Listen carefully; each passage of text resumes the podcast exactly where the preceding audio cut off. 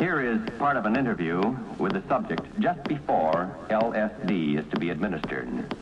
This is a glass of water, colorless, tasteless. It contains 100 gamma of LSD 25, one tenth of a milligram, the equivalent of one six hundredth of a grain. An ounce of this material will make 150,000 such doses. Let us observe the effect some three hours later. Well, I just couldn't. I couldn't possibly tell you. It's, it's here. Can't you feel it? This whole room. This, this, everything is in color, and and I can feel the air. I can I can see it. I can see all the molecules. Can you see it? It's right here in front of me, right now. Watch. No. Good heavens. You know what went through me? It passed right through. me. Can you see Thank